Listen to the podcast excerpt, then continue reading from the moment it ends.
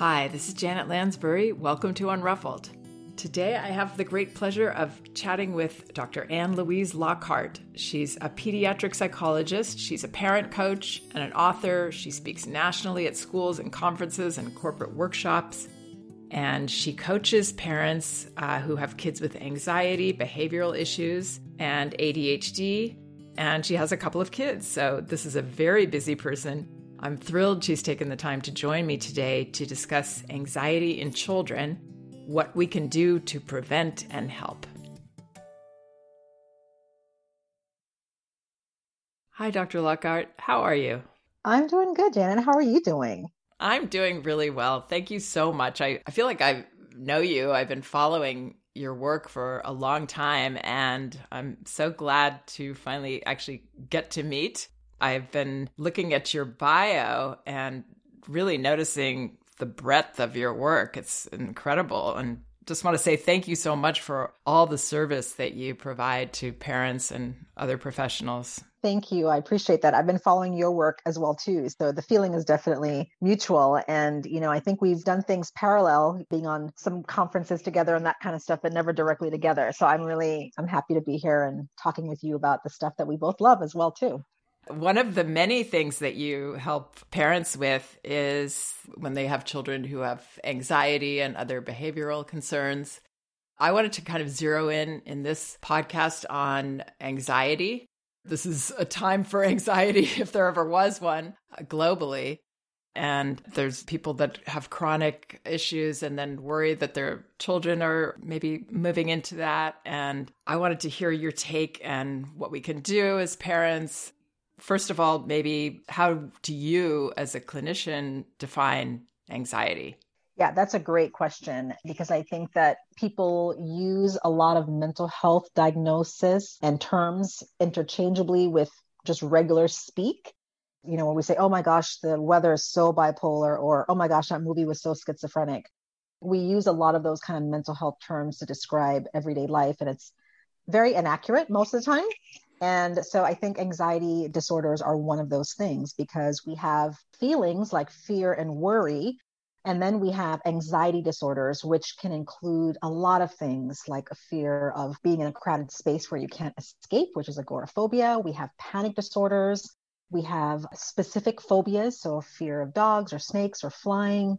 We have generalized anxiety, which is kind of a general feeling of uneasiness about a multiple sorts of things they actually included selective mutism a few years ago into the anxiety disorders spectrum of diagnoses as well too. So you have a lot of different things that cover that. So really what distinguishes fear and worry from an anxiety disorder that's severe is when it causes significant impairment on your everyday functioning.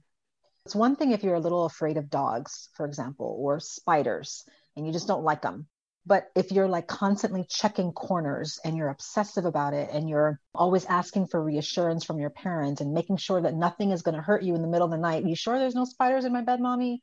And it's constant and it's impacting their ability to function in their everyday life.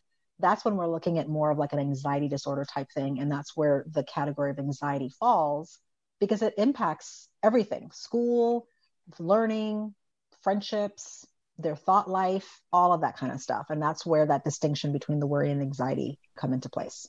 And what causes that? Where, you know, maybe the, like you said, it's the one time being afraid when they see that animal or spider or whatever. But when it goes from that to now I'm checking every corner and doing very unreasonable things around this. It's a, a variety of things. There's a hereditary factor. So there's a lot of people that it's just in your family where a lot of people when i'm talking to them and doing an intake they'll say yeah you know anxiety runs in my family. My mom was a worrier my grandma was a worrier and her grandma was a worrier. And so it's kind of like this hereditary factor. There's a genetic component to it.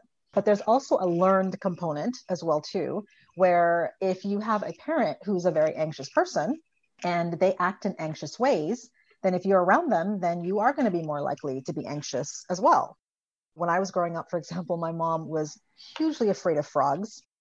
And I grew up on an island. So I grew up in the Virgin Islands and we're surrounded by water and she loved plants. So we had plants lining the entry to our front door. And where do frogs hang out?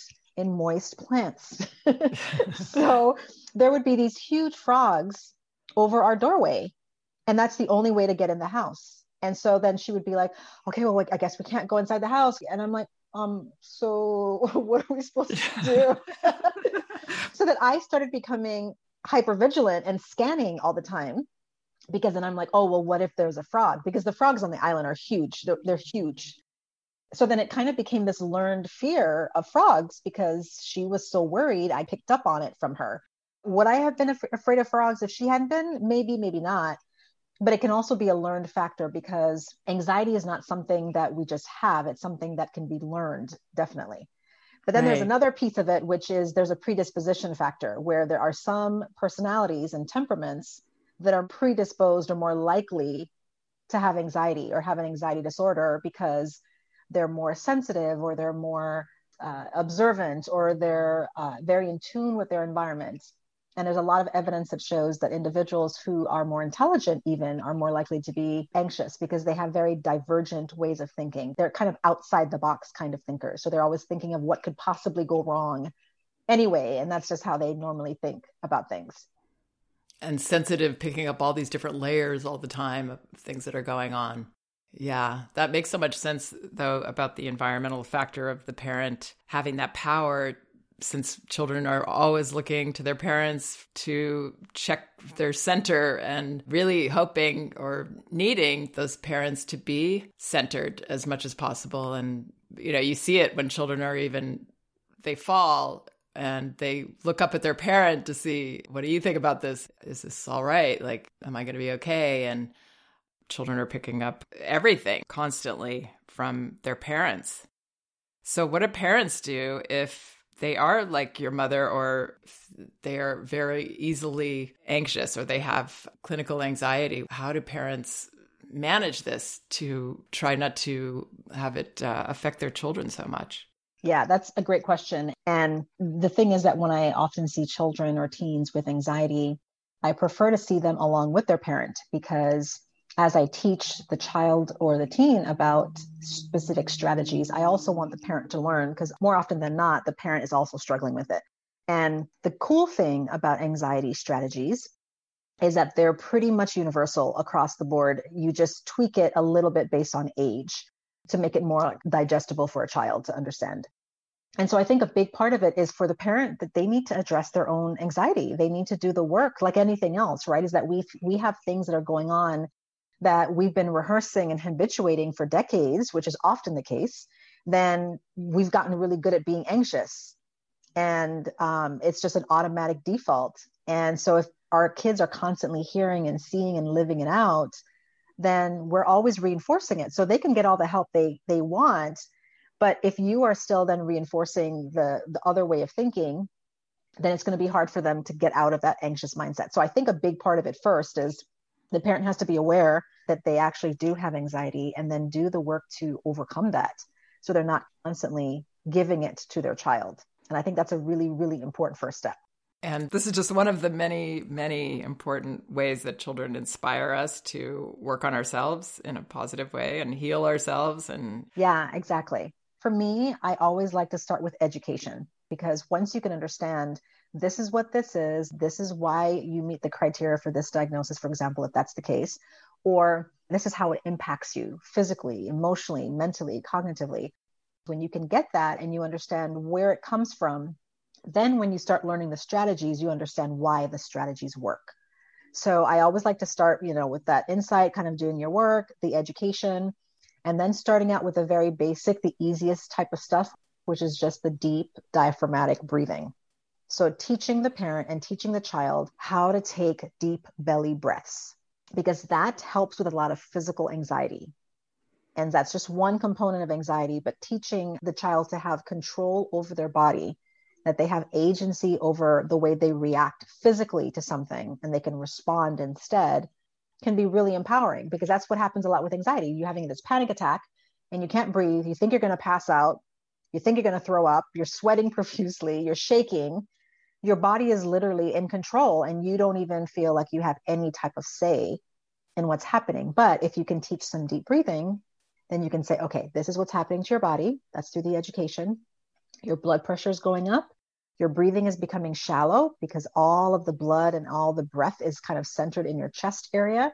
We got to bring that down, bring it into your belly, and allow you to breathe in, hold it, and breathe out. There's all different kinds of breathing techniques that you can learn, but that's really, really important to teach that individual that you do have control over your body um, and the way you physically respond to this trigger. And then is there anything else that you generally do yes. to help? So another big part is helping them to redirect their focus so that their thoughts don't become the enemy.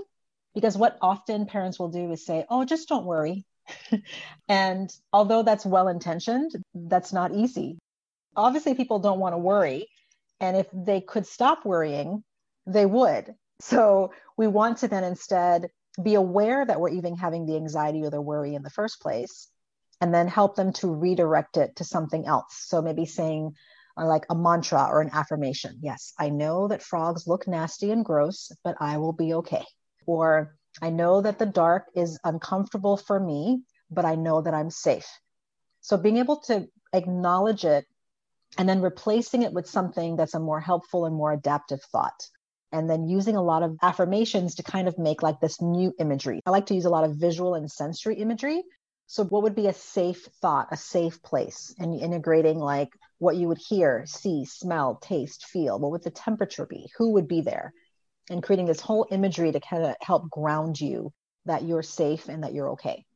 Right. And I think normalizing that it's okay to have that feeling, like instead of saying, don't worry, you are worried about this. This is troubling you. This is bothering you. And even wanting to know more about that and actually letting ourselves go there. I actually had a bout with anxiety this summer. I think many people have this year. And it was kind of this free floating thing. Um, I wasn't thinking anything in particular, but it was like a constant state of like a stress cycle. And I realized uh, that there was some grieving I actually needed to do that I hadn't done, like kind of long ago grieving. And it sort of came up for me. And that was part of my healing process to actually feel the feelings that were underneath the anxiety. Do you ever get the feeling that anxiety, sometimes when we get caught up in that, it's, it's like we're kind of avoiding the deeper feelings that are behind it? Oh, definitely. Because one of the things that people mistakenly do is that they engage in a strategy that they think is actually a coping strategy and it's actually an avoidance strategy. So, for example, if you say that I have anxiety about studying for my test because I don't think I'm going to pass. So, I'm going to take a nap because my body needs rest because I'm feeling very anxious about the test. So, then you think, oh, taking a nap is a coping strategy. No, what you need to do is study. Taking a nap is actually an avoidance strategy. And that's the problem with a lot of strategies is that it can seem like it's a coping when it's actually an avoidance or saying, okay, I'm going to go for a walk because, you know, I'm feeling overwhelmed by what's going on in my house. And so then, yeah, going for a walk might be a coping strategy. But if you have a lot of things that you need to do that you've been avoiding doing and you're procrastinating, that's actually an avoidance strategy. It, it's a fine line between the two. But one of the things that we do know the, the biggest thing that feeds anxiety is avoidance. When you avoid, it creates this short term relief of, oh, okay, great. Now I don't have to deal with this studying the test. Okay, great. And now I don't have to deal with all this loads of laundry, or I don't have to deal with speaking and on this particular topic to this person that I have to talk to. But then what you're doing is you're reinforcing for your brain oh okay so avoiding that actually provides short-term relief and then it further reinforces the anxiety and then you have this whole cycle all over again so avoidance is like the worst thing to do. And that's what a lot of really effective parents do is that they think, okay, I'll just pull my kid out of this um, program. Or I'll just tell them that no, they're not going to go back to the Zoom meeting, thinking that that's going to help them with their anxiety. And it does provide that short term relief. But the problem is now that we've taught our kid, oh, avoidance is the way to make yourself feel better. Not doing right. the thing that scares you actually provides relief. Yeah. And it's saying, I agree that you can't handle this. You know, the parent isn't saying that overtly, but by avoiding it, you're, the parent's saying, you know, I also believe that you cannot handle this normal anxiety people get before a test or something, you know, or like I feel like that's not safe for you to feel that. That's going to hurt you to feel that or that it is a problem. So it's it's that validation of you know, normal feelings are things that you can't handle. Right. And they're getting that message, and then you're further reinforcing it, although you think you're protecting them. But no, now it's getting reinforced. And, you know, the big thing about anxiety, too, is that it's one of the most common struggles that people have, but it's also the most treatable. And many people will go years without treating it because they're like, that's just how I am. That's just who I am. That's just my personality. And the longer anxiety goes on, because we're constantly in this cycle of avoidance and reinforcement, it starts to spread into other areas. So you're anxious about taking a test. Now you're anxious about public speaking. And now you're anxious about speaking to people in, at school. And now you're anxious about traveling. And it like starts to bleed into other areas. And then now you have this more generalized anxiety where you just have this uneasy feeling about everything. And that's why it's important not to just let it go and pretend like it doesn't exist because it doesn't go away on its own. It needs to be addressed in some way, in a healthy way. Wow. Yeah, that makes a lot of sense. So, if you could have a few things just generally to offer parents to help them avoid creating this kind of anxiety what do you say to them you know let's say they have a very young child and the parent maybe has suffered anxiety in the past and feels you know there may be that genetic component and that there may possibly also be an influence of the parent you know because the parent's kind of containing it and what what kind of general guidelines can you give parents for when children appear to be anxious in a situation so I think first to be able to tell yourself and tell your child that you're not alone in struggling with this. Lots of individuals struggle with this. And what we do know stats wise is one out of every five children is dealing with some kind of mental health issue. So it might be anxiety, it might be depression, ADHD. Lots of kids struggle with this, but they don't all present the same way. So, first of all, understanding there's nothing wrong with you and there's nothing wrong with your child. They don't need to be fixed. The other thing, too, is it's important for the parent to explain to their child how anxiety works. Children developmentally are very concrete thinkers, very tangible, very here and now. They take things literally. So, like, for example, my brother in law, when he was a kid, and people would say, Hey, Christmas is around the corner. And he would like look around the corner, go down the street, look around the corner. Like, that's that tangible you know phrases of speech don't make sense you know frog in your throat butterflies in your stomach like they literally think those things are there anxiety is abstract and many kids can't process abstract things so a lot of kids suffer by themselves in isolation because they can't put words to what they're experiencing that's why it's so important as the parent to educate yourself and then to explain to your child how anxiety works how anxiety tries to act like it's a friend but it's kind of a bad friend because it tells you all the things that are wrong with you and the world that aren't always true or it's an exaggeration of the truth. So it's explaining to them how that works. So they know they're not alone and they know that, ah, there's a name for this. And then they can externalize it. So it's not me that's worried. It's, you know, these intrusive thoughts that are invading my brain that's telling me that things are true that's not actually true. And then the other thing is to help guide them in changing their thoughts uh, and challenging their behaviors stop rescuing them from their thoughts and their behaviors and actually give them the tools. So, taking deep breaths, being able to replace the scary thoughts with more adaptive thoughts. And then, you know, like how you said, Janet, like normalizing the feeling and acknowledging the feeling. You know, oh, I know that it's hard when you feel so worried about going back to school. It's hard to feel that way, isn't it? So, when are some other times that you felt like something was hard and we were able to overcome it together? and helping them with that problem solving mindset where, yes, this is the problem, this is uncomfortable. I acknowledge it. And then what do we do with that discomfort? How can we get past that? And I did that with my son when we were uh, in the middle of this pandemic, and it was like a couple months in, and myself and my family, my in laws, we were all kind of isolating as well. And they wanted to come over for Memorial Day. And my son is like, I feel uncomfortable with them coming over. And I was like, Yeah, I'm uncomfortable too. And he was like, Really? And I said, Yeah. I said, We haven't seen human beings in two months. So I feel uncom- uncomfortable too. And so he's like, Oh. And I said, So then let's just be uncomfortable together. And he's like, Okay. He's like, But I'm not hugging them. And I was like, Me neither.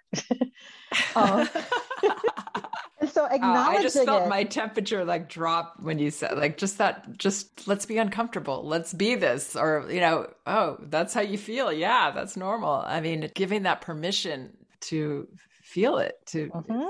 it's all good. It's all okay. Right. And you should be uncomfortable. Like it's not abnormal to be uncomfortable when we haven't seen people in two, three months, however long it was.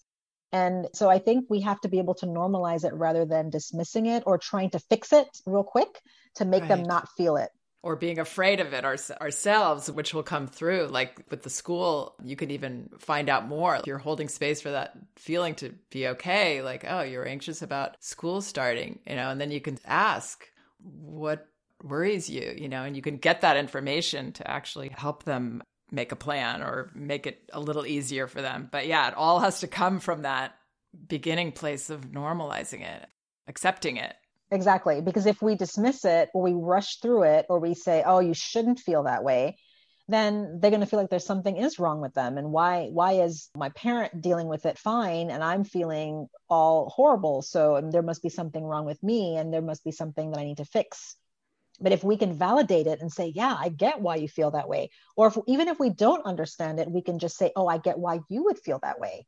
You know, it makes sense. And then making those connections. I think it's really important for parents to really make connections for their child between their emotional experience, their somatic experience, like what they're feeling in their body. So, yeah, when I feel nervous, my heart beats really fast in my chest. I could feel it. I feel the lump in my throat because, you know, we're seeing people we haven't seen in a long time and we're kind of afraid of getting sick. I totally get that. And so, if we can make those connections and they understand that I'm just not anxious for no reason, there is a reason why I feel this, and this is why. And it's a valid reason because it's valid for me. You know, that's what we do in cognitive behavioral therapy. We're literally making the connections between our thoughts, our behaviors, our emotions, and our circumstances.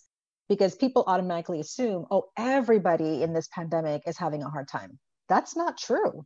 There's some people who are thriving. There's some people who they're doing remarkably well. And then there's other people who are doing not so great at all but all of those experiences are valid because we all have different experiences so all, although everybody the whole world is, is experiencing a pandemic we all have different perceptions of the event we have different life experiences because of the event 10 people can go through the same thing and 10 people will have completely different reactions and responses to it and we have to normalize that all of those responses are valid given that person's experience yes absolutely and also, I think a big, big thing for kids with anxiety is to create a lifestyle where you're beating anxiety on a daily basis. So you're giving like mini challenges. Like, you know, I know it's really hard for you to walk down the street because the dog behind the neighbor's fence always scares you. Do you think as we go on our walk today that you want to challenge yourself by staying on the same side of the street? Or do you want to do it a little bit easier today and go on the opposite side of the street? What do you think? And so, kind of giving them opportunities and, and empowering them. How would you like to beat your fear today? How would you like to beat your anxiety today? Do you want to take it a little bit easy today because you don't feel equipped, or do you want to like see how brave you can be? And you even saying that. So if you know that you struggle and your kids know that you're struggling with certain things, you could also then say that. Like perfect example. A couple weeks ago, I had a cool opportunity to be on a panel for PBS Kids. It was being done live and streamed, and I was in my office, and my husband and kids were at home and they were going to catch me live. Afterwards, when I came home, my son is like, Mommy, you did such a good job. My daughter's like, Yeah, good job. And then they were like, Were you nervous? And I said, Yeah. And they're like, Really? And I said, Yeah. And they're like, But you didn't look nervous. And I was like, Because right before we started, I closed my eyes. I took a breath and I said, I can do this. I'm excited about this. My heart's beating fast because I'm super excited. And then once I started, it was enjoyable. It was fun. It was engaging. And so then, yeah, I didn't, I wasn't nervous anymore. And he was like, So you did it while scared? And I was like, Yeah, exactly. I did it while scared. And so being able to let them know that I did feel nervous, even though this is something that I do often, I still do get nervous. And this is what I did about it. And that's how I was able to overcome it. And that's a good model because that way you're showing them you're creating a lifestyle that, you know, mommy doesn't get it right every time either. And sometimes I have these fears that I have to overcome. And this is the way that I do it. Right. And even seasoned professionals get yeah. nervous. And it's just a human experience not to feel shame about or like extra worried because, oh, I shouldn't be feeling like this. I mean, I used to feel like that with speaking that I'm sweating and all these things are happening and this is my problem and I'm messed up. And, and then, of course, it just makes it a ton worse when I finally realize that, oh, no, these are normal things and you just, you breathe through them, but it's perfectly valid to feel that way. It really helped me a lot. And sometimes we misinterpret our somatic or body experiences. So, you know that's a great example that you gave is that you've that feeling before speaking that your heart might have been racing maybe you kind of felt this dryness in or lump in your throat whatever it was. And then what happens is that when people have a lot of anxiety about those things they're like oh my gosh i must be feeling this because i'm anxious because i think i'm going to bomb this experience when maybe the feelings that you're having are actually because you're really excited. And maybe you're like 80% excited 20% scared. Mm-hmm. and the fact is that when we're excited and when we're scared, our body kind of does the same thing. With worry and anxiety, we tend to get those wires crossed and we misinterpret the signals that we're getting. And we're thinking, oh, my heart is racing, so I must be scared and I must be the wrong person for this. They made a mistake, you know? Yeah. Um, and then we interpret that feeling as worry and as anxiety, and that we're now this imposter who can't do this job.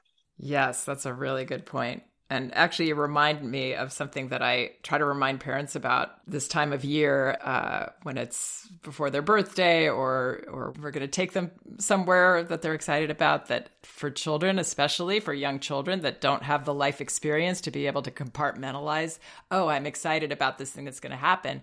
It really does feel the same as fear to them. So when everybody's getting them all excited about the holidays and the presents they're going to get or something, now their behavior is going off the rails, you know, or they seem so fragile or they're acting out or whatever. And there's a reason for that. And it's that uh, dysregulation that's the same dysregulation they would feel if they were upset or afraid. But it's just about happy excitement. Right. And that's why we have to make sure that we explain to them that those sensations can feel and be experienced in the same way in very different circumstances. And it doesn't mean that it's a bad thing. It just means that our body is reminding us that it's working the way it's supposed to. And that we have to then bring in the cognitive part of it of saying, okay, oh, my heart's racing. Rather than interpreting it as fear, we can say, oh, my heart's racing. I must be super excited and maybe a little bit scared, you know, and then being able to just come to terms with that and putting words to that so that they're not just alone suffering in these abstract experiences and they don't know how to use it. And that's why I'm a big proponent of using feeling words and empathizing with kids and equipping them with different types of feelings so that we can expand that feeling vocabulary and they can be able to say, oh, yes, I'm very frustrated, I'm very irritated, I'm very overwhelmed, I'm very bored. And we can really help them understand what that experience is. That, oh, when I experience that, it must be that I'm feeling that. And also, it helps, I think, for us as parents not to kind of overstate. Sometimes a child will be startled, and the parent says, Oh, you were scared. That was scary, you know, where in fact they were just startled or surprised like what I was thinking about the holidays and such is that anticipation, like that's that's a feeling, you know, that you have anticipation. It's not it's a little different from excitement, you know, because excitement is more like you know what's going on, and anticipation is like you don't really know how it's going to be, but you're thinking about it. And it's wonderful for parents to think in terms of specifics and what is really happening here, you know, instead of like, oh, that made you sad that I said no about the whatever it was boundary that I had to set. Makes it harder for us to set boundaries if we start believing that we're making our child sad every time instead of like disappointed or something that doesn't feel as heavy and damaging you know? And we may get the word wrong. We may be totally off base. Yeah. I, but at least it's a starting point. And i think a, a big thing that i hear from a lot of parents especially now after what is it nine months now of quarantining for many people they feel like, okay, well, that's all well and good. You know, I can empathize and I can, you know, reflect their feelings and I can educate them. And then what if none of that works? Like, what if it crashes and burns and now they're having this big old tantrum? Like, what do I do now? A lot of what I really encourage parents to do is to be okay with your child's big emotions. Like, it's okay that they're upset. And if they're having a tantrum, if they're having a meltdown, if they're saying they hate you and they don't want to talk to you and it's okay for them to feel that. And I think we have to allow them that space to be upset, to be overwhelmed, to be disappointed, to be scared and upset, all those different things. And to say, well, when you're ready to talk about it with me, uh, I'm here. I think that so often parents put a lot of pressure on themselves to feel like they have to solve it in the moment and that I'm going to do this strategy and it's going to work uh, sometimes they don't sometimes it crashes and burns and sometimes you know your child is not following the strategy and doing it the way you think it's supposed to work and that's okay too because again you're modeling for them that there's going to be disappointment and there's going to be times when things don't work out as planned and that's okay too having that resilience and having that growth mindset and having that that feeling that I can still move on, I can still have grit and resilience, like that's that's also a good lesson too.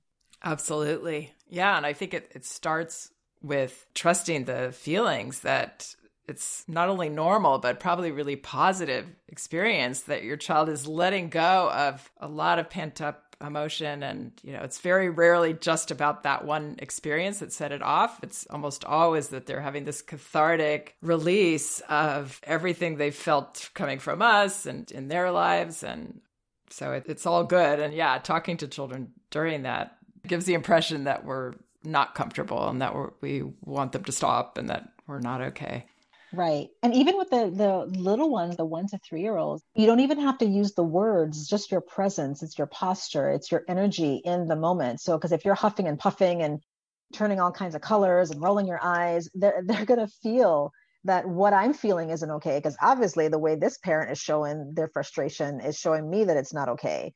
So it's about really doing your best to, to tell yourself in your mind it's okay that, that they're having a hard time. It's okay that they're having a tantrum. This is developmentally appropriate and normal. I'm not a bad parent.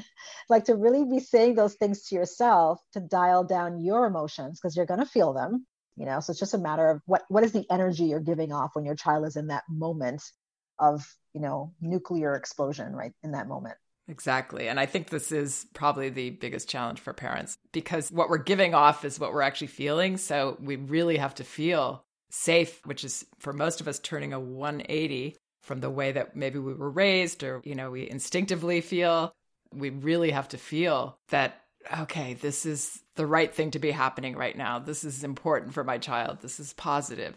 They're going to feel better after this. You know, this is all good and just taking care with our own anxiety to, to breathe and not try to say anything, not try to use a tool to fix it or do anything but but just trust. And then yeah afterwards maybe we could think about it and say oh you know what? I be doing too many activities or this is too late in the day for me to have done this or there's other reasons you know that'll make sense to us to problem solve for what's going on. But yeah it just takes practice to see how much clearer and better children feel when they've gotten these feelings out of their system and haven't gotten the message from us that they should be afraid to even feel that way you know that it's wrong to have that that feeling which is yeah it's very easy for us to give that impression because it does feel all wrong to us but our child that we've spent so much time trying to keep happy and content that they're they're not you know it can feel like a failure to us as parents Oh yeah, definitely. Especially when you're, you know, putting your all into something and you're planning this amazing outing or whatever, and then they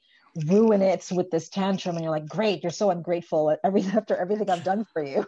And it's really easy to feel that way but i think it's really important to know that a lot of behaviors that kids do is just it, it is really developmentally appropriate. It is expected. It's not out of the ordinary.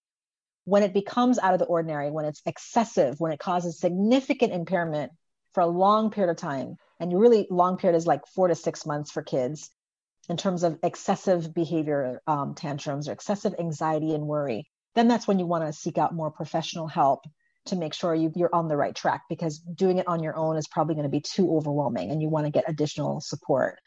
But for the most part, most kids, the way that they handle things is it's pretty much expected and it's it's normal. And if we can tell ourselves that, it'll be easier to handle it. Well, thank you for being somebody that's helping parents handle it. And thank you again for this discussion today. I really enjoyed it and I yes. learned a lot. Thank you. I really appreciate being on here and talking about this because I think that if parents and kids are more equipped, we can really change the way people perceive a lot of stuff. Thank you so much. Thank you too. Please check out some of the other podcasts on my website, janetlansbury.com. They're all indexed by subject and category, so you should be able to find whatever topic you might be interested in. And both of my books are available in paperback at Amazon no Bad Kids Toddler Discipline Without Shame, and Elevating Childcare A Guide to Respectful Parenting.